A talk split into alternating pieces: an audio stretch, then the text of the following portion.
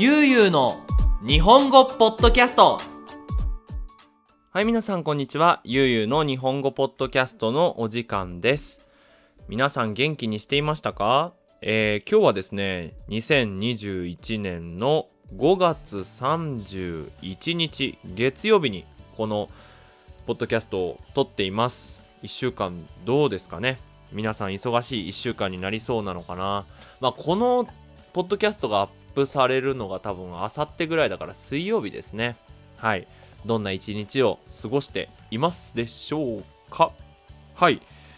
ということでね、えー今回のテーマなんですが、まずはじめに、このテーマを話す前に、最近ね、ハマってる YouTuber があって、えーサタビルダーズっていうね、あのーまあ、ある YouTube チャンネルにすごくハマっていて、で、まあ、この YouTuber さんは、まあ、コメディアンなんですね。日本でも結構有名なコメディアンなんだけど、まあ、この人は元、その暴走族って言って、あ皆さん見たことあるかな？その、まあ、若い人がね、で結構悪い、こう、若い人が、こう、バイクを改造して、その悪いことをしたり、こう、バイクで音を出して街を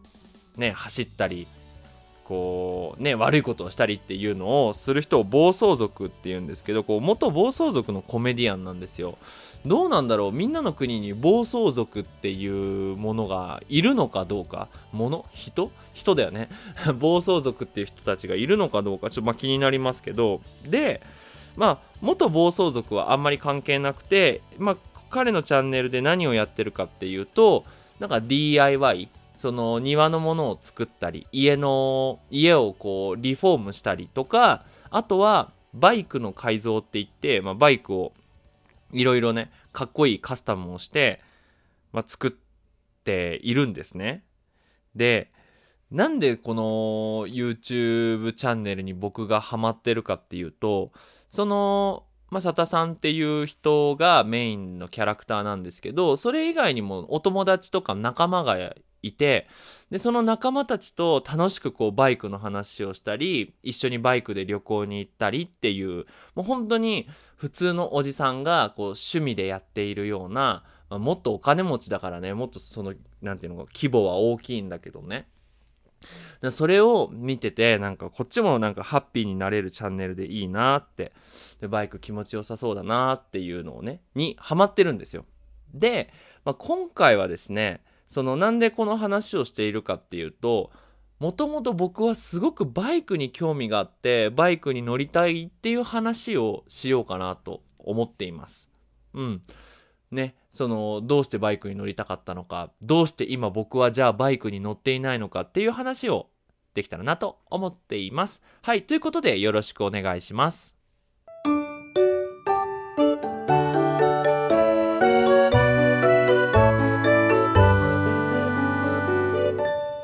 ゆうゆうの日本語ポッドキャストはいということでどうしてユうスケがバイクに乗りたいのかっていうお話なんですけど、まあ、まずね話は高校生まで戻ります。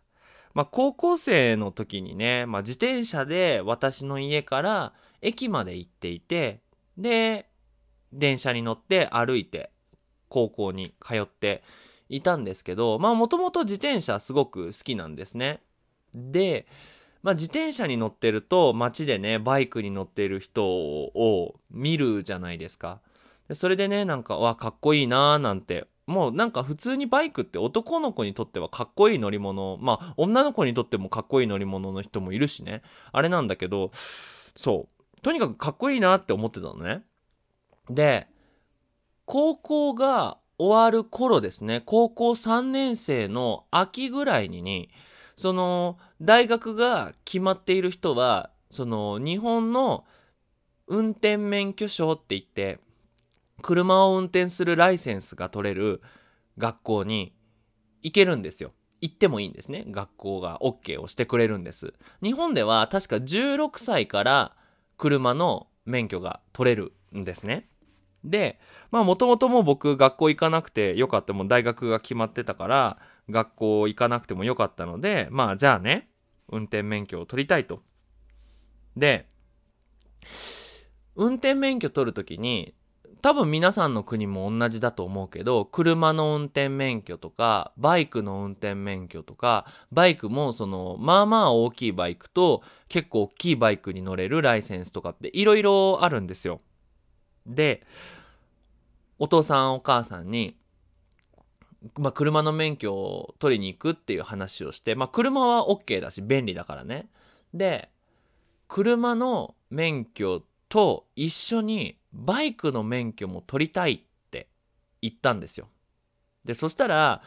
お父さんお母さんはダメだって危ないからバイクに乗らない方がいいって言われてでその時にまあその自動車の免許を取るために30万円だから3000ドルぐらいかかるんですね。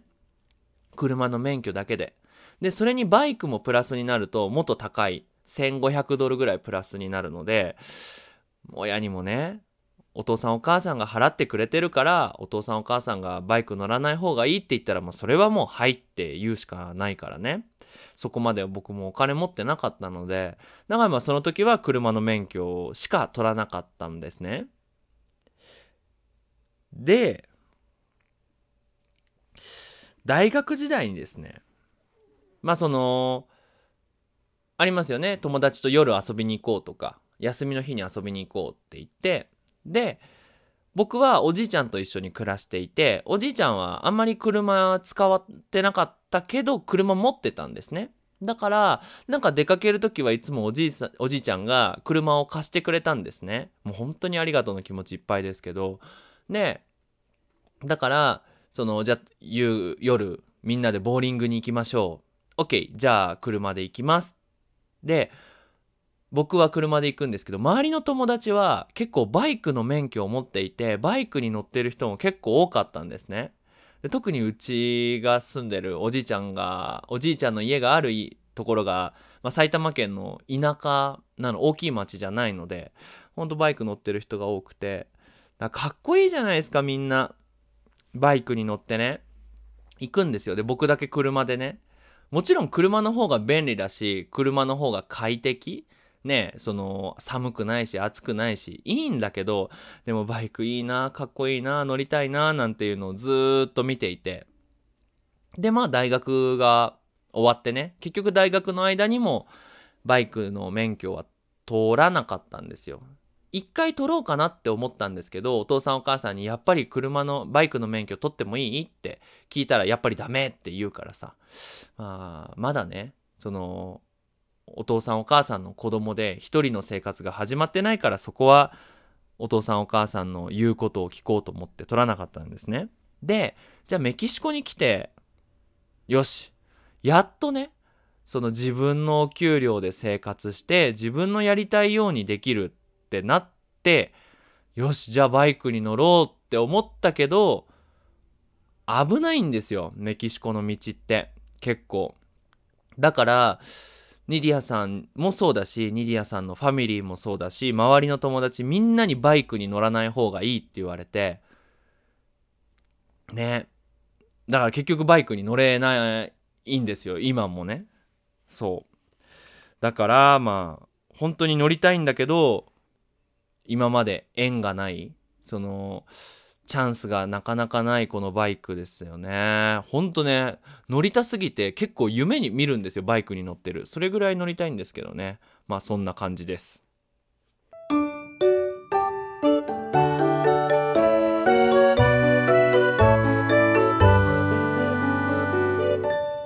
ゆうゆうの日本語ポッドキャストそう。で、じゃあこれからのプランということで、まあ、この間ね、ちょうど一昨日ぐらいにニディアさんに話して、やっぱりメキシコでバイクに乗りたい。なんか、もちろん危ないから別にね、危ない乗り方もしないし、毎日移動する時は車だけど、時々バイクに乗るぐらいの感じで、バイクの免許取りたい、バイク買いたいって言ったんですね。だって、こんなにさ、子供の頃からバイクに乗りたいって思っていて、で今まだ乗れてないでしょ？でもしこれで僕が死んでしまったら死ぬ時にああバイク乗りたかったなって絶対後悔すると思うんですよ。だからやっぱり自分の人生ね後悔はしたくない。ああの時何々しておけばよかったっていうのを残したくないからお願いだけどねもちろん今はちょっとお金もそんなにいっぱいないからバイク買うお金ないし免許もねちょっと準備が必要だからね免許取ってバイク乗ってもいいって言ったらうんじゃあ私も一緒に乗せてくれるんだったらいいですよっていうことでねこれからバイクの免許を取るために動き始めようかなと思っています。でそれプラスその YouTube とオンラインクラスで結構自由になったんですよ。まあ正直家にいなくてもどこでもね YouTube は撮れるしオンラインクラスもできるので。で、まあ、日本に帰りたいなって最近思っていてまあもうコロナが終わったらだけどね。なんか3ヶ月ぐらい日本に帰りたいなと思うんでその日本に帰った時にそのバイクの学校に行ってまあ自動車学校だよね。自動車学校でバイクの免許を取って日本で移動する時はバイクでニディアさんと移動したいなーなんていうのも考えています。はい。